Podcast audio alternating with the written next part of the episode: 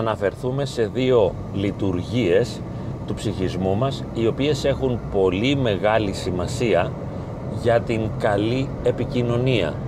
Και όλοι γνωρίζουμε πόσο μεγάλη είναι η σημασία της ε, δυνατότητας για σωστή επικοινωνία με τους άλλους ανθρώπους γύρω μας. Γιατί αυτό επηρεάζει άμεσα όχι μόνο την ερωτική και την επαγγελματική μας ζωή αλλά και οποιαδήποτε σχέση με οποιονδήποτε άνθρωπο. Χρειάζονται λοιπόν δύο βασικές προϋποθέσεις. Η πρώτη είναι να μπορώ να γνωρίζω τι είναι αυτό που γίνεται μέσα μου. Να έχω αυτό που λέμε αυτογνωσία. Να γνωρίζω τα συναισθήματα, τις ανάγκες, τις διαθέσεις, τις παρορμήσεις, τα κίνητρα, τις προσδοκίες. Αυτό γίνεται με μια συνεχή εξάσκηση.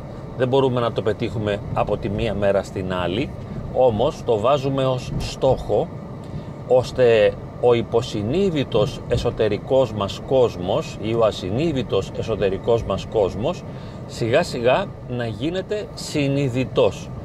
Τουλάχιστον να ξέρουμε τι είναι αυτό που διαδραματίζεται μέσα μας. Μπορεί δηλαδή να πω ότι αυτή η συμπεριφορά του άλλου μου προκαλεί μια έντονη δυσφορία.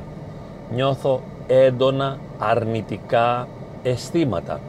Ή με αυτό που είπες αισθάνομαι ότι δεν αξίζω, ότι είμαι μικρός και λίγος. Ή ε, μέσα από αυτή τη συμπεριφορά που έχεις βγάζω το συμπέρασμα ότι δεν με αγαπάς και αυτό με θλίβει και βέβαια οτιδήποτε άλλο να ξέρω ότι έχω αισθήματα μειονεκτικότητας να ξέρω ότι ο φόβος πολλές φορές κυριαρχεί μέσα μου και δεν μου επιτρέπει να συμπεριφέρομαι με ελευθερία. Με εμποδίζει να κάνω αυτό που θέλω, βραχικυκλώνω και βέβαια δεν μπορώ να εκδηλώσω, να φανερώσω προς τα έξω τα χαρίσματά μου και τις δυνατότητές μου διότι φοβάμαι, διότι μπλοκάρω, συστέλομαι. Είναι πολύ σημαντικό να ξέρω και να συνειδητοποιώ επίσης τι είναι αυτό που θέλω. Θα ήθελα έναν ερωτικό σύντροφο και είμαι έτοιμος να τον διεκδικήσω. Το συνειδητοποιώ ως προσωπική μου ανάγκη. Δεν το κρύβω από τον εαυτό μου. Συνειδητοποιώ ποιον ακριβώς θέλω. Τι είναι αυτό που με εμποδίζει να τον προσεγγίσω με ποιους τρόπους θα μπορούσα να τον προσεγγίσω. Θα μπορούσαμε να κάνουμε τέτοιες αναλύσεις για πάρα πολλή ώρα, αλλά με δύο λόγια αυτό που θέλω να πω είναι να έχω συνέστηση, συνείδηση, γνώση των εσωτερικών δρόμενων όλων δηλαδή των κινήσεων του ψυχισμού μου. Μπορώ να αναρωτιέμαι από μόνος μου γιατί τώρα στεναχωρέθηκα. Τι είναι αυτό που με εμπόδισε να νιώσω χαρά; Τι είναι αυτό ακριβώς που με πλήγωσε; Τι είναι αυτό που με εμποδίζει να συμπεριφέρομαι όπως θα ήθελα; Βάζοντας συνεχώς ερωτηματικά απέναντι σε αρνητικά αισθήματα ή και σε θετικά αισθήματα σιγά σιγά διευρύνω το πεδίο της συνειδητότητας και καταλαβαίνω όλο και περισσότερα πράγματα για αυτό που συμβαίνει μέσα μου. Τουλάχιστον να φτάσω στο σημείο να ξέρω τι είναι αυτό που θέλω και τι είναι αυτό που δεν θέλω. Τι είναι αυτό που με πληγώνει και τι είναι αυτό που με χαροποιεί. Τι είναι αυτό που με εμποδίζει και τι είναι αυτό που με προωθεί. Αυτή λοιπόν είναι η μία προϋπόθεση της καλής επικοινωνίας που θα μπορούσαμε να την ονομάσουμε συνειδητή αυτογνωσία. Η δεύτερη προϋπόθεση είναι να μπορώ να εξωτερικεύω στους ανθρώπους αυτό που συμβαίνει μέσα μου και που το έχω συνειδητοποιήσει και γνωρίσει. Δηλαδή αυτή η γνώση να μπορεί κιόλας να γίνει εξωτερήκευση, να το βγάλω προς τα έξω. Δεν κρατάω για μένα όλα αυτά που συνειδητοποιώ για τον εαυτό μου και για τους άλλους αλλά μπορώ να τα εξωτερικεύω, να τα κοινωνώ, να τα κάνω επικοινωνία ώστε έτσι να κοινωνώ με τον άλλον και να ενώνομαι μαζί του. Βέβαια, μπορούμε εδώ να αναφέρουμε ότι καλό είναι να έχουμε και ένα φίλτρο. Το φίλτρο αυτό στην εξωτερήκευση είναι να μπορώ να γνωρίζω εκ των προτέρων με ποιο τρόπο περίπου ο άλλος θα προσλάβει, θα ερμηνεύσει και θα κατανοήσει αυτό που θα του πω ώστε να το σταθμίσω και να ξέρω αν θα το πω, πότε θα το πω και με ποιον τρόπο. Αυτό το φίλτρο θα μπορούσαμε επίσης να το ονομάσουμε και καταλήτη της καλής επικοινωνίας.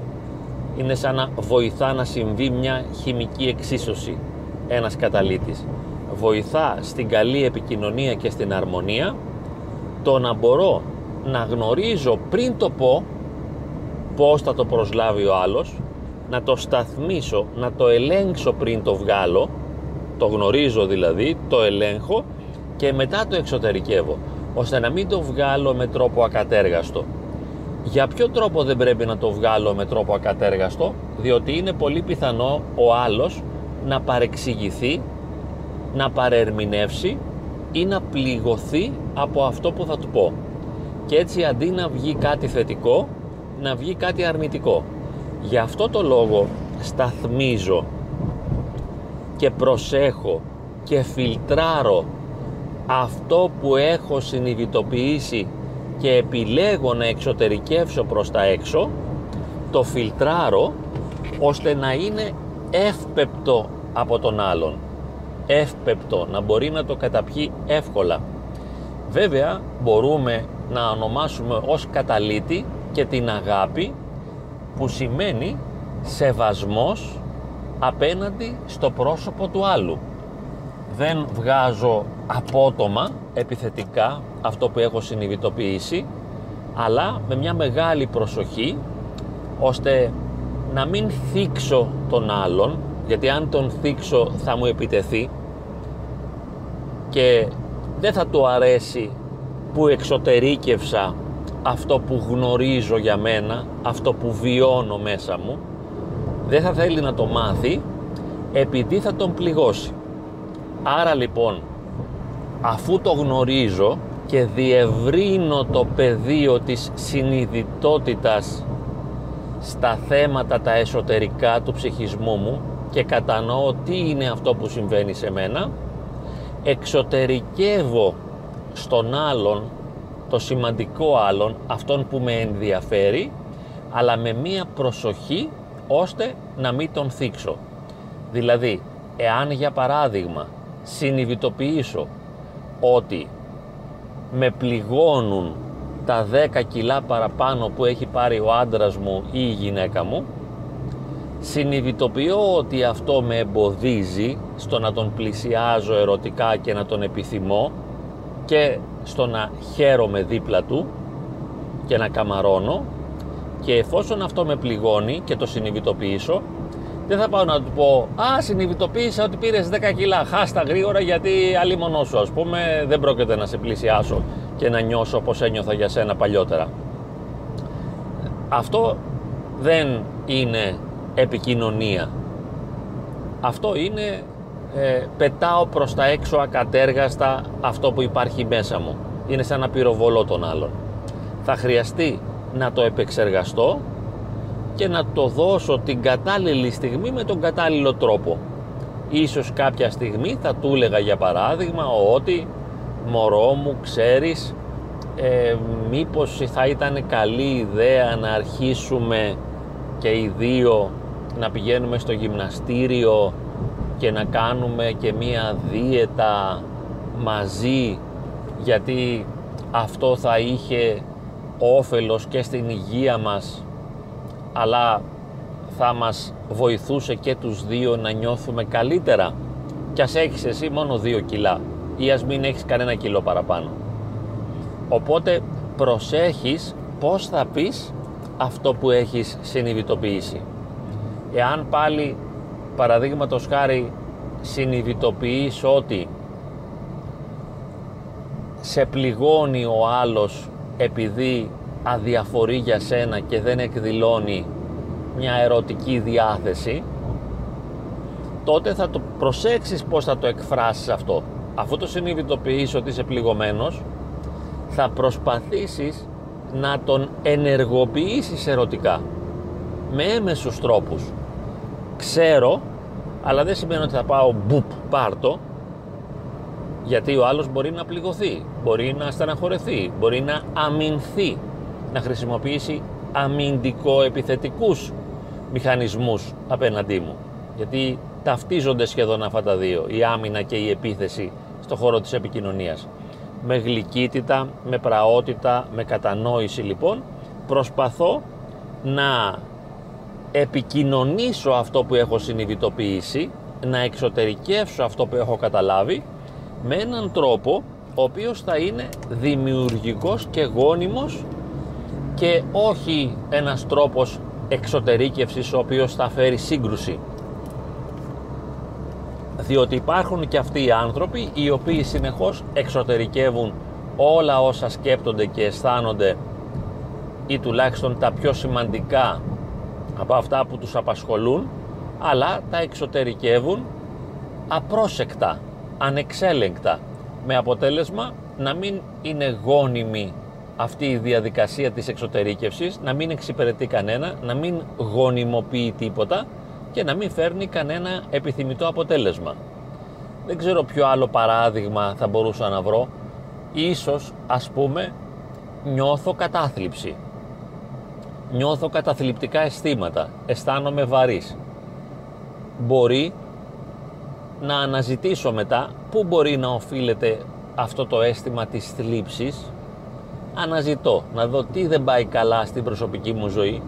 Μπορεί λοιπόν να συνειδητοποιήσω αναζητώντας ότι η καλύτερη μου φίλη ή ο καλύτερός μου φίλος τον τελευταίο καιρό έχει αρχίσει να απομακρύνεται από μένα, να εκδηλώνει ψυχρότητα, να έχει έναν άλλο κολλητό με τον οποίο να μοιράζεται πλέον τις περισσότερες στιγμές της ζωής του και όχι μαζί μου. Αφού το συνειδητοποιήσω, πάλι θα χρειαστεί να το εξωτερικεύσω. Αλλά πώς θα του το πω, με διάκριση, με προσοχή, μέσα από φίλτρα. Θα προσπαθήσω να τον προσεγγίσω ώστε να τον φέρω πιο κοντά μου. Θα χρησιμοποιήσω τακτικές προσέγγισης και εκεί μπορώ να του πω παραδείγματος χάρη ότι ξέρεις με πληγώνει λίγο και με στεναχωρεί δεν φταίς εσύ βέβαια γι' αυτό είναι ένα δικό μου συνέστημα που νιώθω ότι υπάρχει μια απομάκρυνση δεν ξέρω αν σε έχω στεναχωρήσει σε κάτι αλλά τον τελευταίο καιρό νιώθω ότι δεν είμαστε τόσο φίλοι όσο παλιότερα. Μπορεί να κάνω και λάθος. Εσύ τι λες; Καταλάβατε; Δεν το κρατάω μέσα μου μυστικό να σηκώνω τον πόνο βουβά, ούτε πάω να ενοχοποιήσω τον άλλον. Αυτό είναι το μεγαλύτερο επικοινωνιακό σφάλμα, η ενοχοποίηση. Εκφράζοντας κάτι, εξωτερικεύοντας κάτι, να ενοχοποιήσω τον άλλον. Δεν ωφελείται κανείς με αυτόν τον τρόπο. Οπότε, εξασκούμε συνεχώς σε αυτές τις δύο διεργασίες η μία όπως είπαμε είναι της αυτογνωσίας και η άλλη είναι της εξωτερήκευσης όπου εκθέτω, φανερώνω, αποκαλύπτω στον άλλον αυτό που συνειδητοποίησα. Αυτές είναι οι δύο διαδικασίες.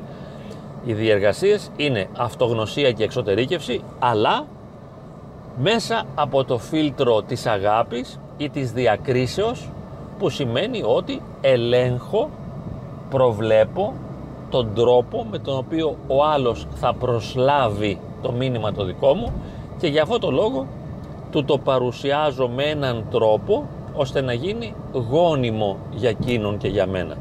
Δεν το παρουσιάζω με έναν τιμωρητικό τρόπο, προσέχω ώστε ποτέ να μην εκθέτω έντονα αρνητικά συναισθήματα στον άλλον. Γιατί ο άλλος θα αμυνθεί. Άμα του πω «Ε, δεν αντέχω άλλο, δεν σε μπορώ με αυτό που είσαι ή με αυτό που κάνεις, ε, δεν πάει άλλο πια αυτή η ιστορία, μου έχουν σπάσει τα νεύρα». Εάν το εξωτερικεύσουμε έτσι, ο άλλος αμέσως οργανώνεται αμυντικά. Εκτός κι αν είναι ψυχοσυναισθηματικά πολύ όριμος, πράγμα σπάνιο τις περισσότερες φορές εάν νιώσει οργή ή θυμό να εξωτερικεύουμε θα αμυνθεί επιθετικά. Οπότε τα πράγματα θα μπλέξουν περισσότερο και δεν θα ωφεληθούμε. Άρα προσέχοντας να μην προσβάλλουμε και να μην θίξουμε τον άλλον με διάκριση η οποία είναι συνώνυμο και της αγάπης προσπαθούμε να έρθουμε σε κοινωνία με τον άλλο άνθρωπο να επαναπροσδιορίσουμε τη σχέση, να τον επαναπροσεγγίσουμε ώστε να έρθουμε κοντά και να λειτουργούμε καλά μαζί του εκφράζοντας με προσοχή όλα όσα γνωρίζουμε για τον εαυτό μας και όλα όσα θεωρούμε ότι εάν τα εξωτερικεύαμε με προσοχή θα μπορούσαν να βοηθήσουν τη σχέση να λειτουργήσει καλύτερα. Διότι είναι καλό να υπογραμμίσουμε ότι μία σχέση δεν θα λειτουργήσει καλά από μόνη της. Δεν σημαίνει τίποτα το ότι έχω έναν ερωτικό σύντροφο ή ένα σύζυγο ή ένα φίλο ή ένα συνάδελφο και τα πράγματα από μόνα τους θα τσουλήσουν με τον καλύτερο τρόπο για μένα. Αυτό δεν συμβαίνει. Το ότι έχεις ένα συνάδελφο, ένα φίλο, ένα σύντροφο, έναν σύζυγο, ένα παιδί, το παιδί σου, τους γονείς σου, θα χρειαστεί να αναλάβεις την ευθύνη της πορείας αυτής της σχέσης. Θα αναλάβεις την ευθύνη για την ποιότητα της σχέσης, εάν μπορείς να το κάνεις. Διότι αν παραμένεις σε ένα ασυνείδητο επίπεδο λειτουργίας της ύπαρξής σου, αυτοματισμών δηλαδή, και ενορμήσεων και παρορμήσεων, και αν εκφράζεις προς τα έξω ό,τι σου έρθει, όπως σου έρθει, όποτε σου έρθει, αυτό δεν σε οδηγεί πουθενά. Απλά εξωτερικεύεις με αυτοματισμούς, είναι σαν να εξατμίζεις από μέσα σου εντάσεις, όπως λέμε ε, υπήρξε πίεση μέσα μου και αυτή την πίεση την εκτονώνω. Εάν θέλεις να μείνεις σε αυτό το επίπεδο των εκτονωτικών συμπεριφορών και η επικοινωνία σου να είναι ε, διαδικασίες εκτόνωσης εσωτερικών εντάσεων τότε δεν οδηγεί σε πουθενά. Δεν θα πάμε μακριά με αυτόν τον τρόπο. Καμία σχέση δεν θα λειτουργεί. Και μετά θα απορούμε και θα λέμε Μα γιατί μου τη σπάνε όλοι, γιατί μου τη δίνουν όλοι, γιατί κανένας καλός δεν υπάρχει, γιατί δεν λειτουργεί η σχέση μου με τους γονείς μου, τα παιδιά μου, τους συναδέλφους μου, τον άντρα μου, τους φίλους μου, τους ξένους, τους ανθρώπους που είναι γύρω μου, τους ανθρώπους που συναντώ σε μια τράπεζα, σε μια δημόσια υπηρεσία ή οπουδήποτε αλλού. Γιατί δεν λειτουργεί τίποτα, διότι είτε τα μαζεύω όλα και τα συσσωρεύω και τα κρατάω μέσα μου και είμαι πνιγμένος από πράγματα τα οποία δεν μπορώ να εκδηλώσω, να φανερώσω και να αποκαλύψω το οποίο μπορεί να με οδηγήσει και σε απομόνωση στην ουσία μετά για να μην με ενοχλούν πια οι άλλοι ή για να μην ενοχλούμε εγώ από τους άλλους αφού πνίγομαι από εσωτερικές εντάσεις που δεν μπορώ να εξωτερικεύσω ή δεν γνωρίζω ή θα αναλάβω την ευθύνη όλα όσα έχω γνωρίσει ότι συντελούνται μέσα μου να τα εξωτερικεύω διακριτικά, προσεκτικά, ελεγχόμενα ώστε να γίνουν δημιουργικά για την επικοινωνία και για τη σχέση και έτσι να προοδεύσω σε ένα επίπεδο διαπροσωπικών σχέσεων. Και ίσως γνωρίζουμε ανθρώπους οι οποίοι τα πάνε καλά με τους άλλους σε γενικές γραμμές δηλαδή τα πάνε καλά με τους άλλους. Έχουμε δει. Και λέμε κοίταξε τι αυτοί είναι χαρούμενοι, είναι ευχαριστημένοι ή είναι ευτυχισμένοι γιατί τα πάει καλά. Τα πάει καλά με όλους και με όλα. Πως γίνεται αυτό; Ενώ εγώ βασανίζομαι. Ενώ εγώ νιώθω δυσαρέσκεια. Ενώ εγώ υποφέρω. Ο άλλος είναι ευτυχισμένος και χαρούμενος.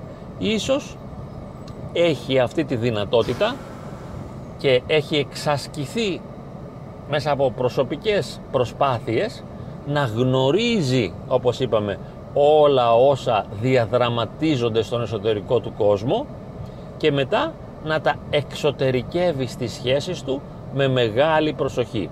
Εδώ στο ίδιο σημείο έγκυται και το άλλο ζήτημα που έχουμε αναφέρει αρκετές φορές της οριοθέτησης και της διεκδίκησης. Πάλι για να μπορώ να οριοθετώ και να διεκδικώ προϋποτίθεται ότι γνωρίζω τι συμβαίνει μέσα μου και μπορώ να το εξωτερικεύω με διάκριση, δηλαδή με αγάπη, προσοχή και σεβασμό προς τον άλλον.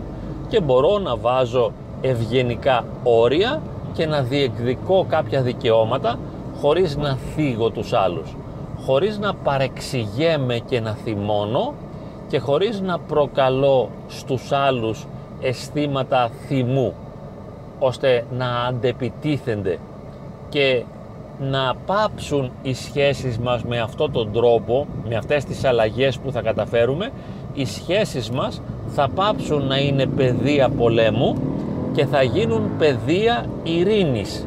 Και τι σημαίνει πεδία ειρήνης; Ότι θα μπορεί να αναπαύεται και να χαίρεται η ψυχή μας. Διότι η ψυχούλα μας χαίρεται και αναπαύεται μόνο στην ειρήνη, τη βαθιά ειρήνη που και πάλι θα μπορούσαμε να πούμε ότι είναι συνώνυμο της αγάπης εφόσον η αγάπη περιλαμβάνει όλα τα καλά. Με αυτόν τον τρόπο όπως τα περιγράψαμε, όπως προσπαθήσαμε έτσι πρόχειρα να τα περιγράψουμε είναι σαν να κάνουμε μια μοίηση στην αγάπη μια μοίηση εσωτερική ώστε να μπορούμε να ερχόμαστε σε κοινωνία με τους άλλους και να ζούμε σχέσεις αγάπης. Κάτι το οποίο θα θρέψει το βάθος του είναι μας, θα θρέψει την ψυχή μας. Γιατί η αγάπη είναι η ίδια η ζωή μας.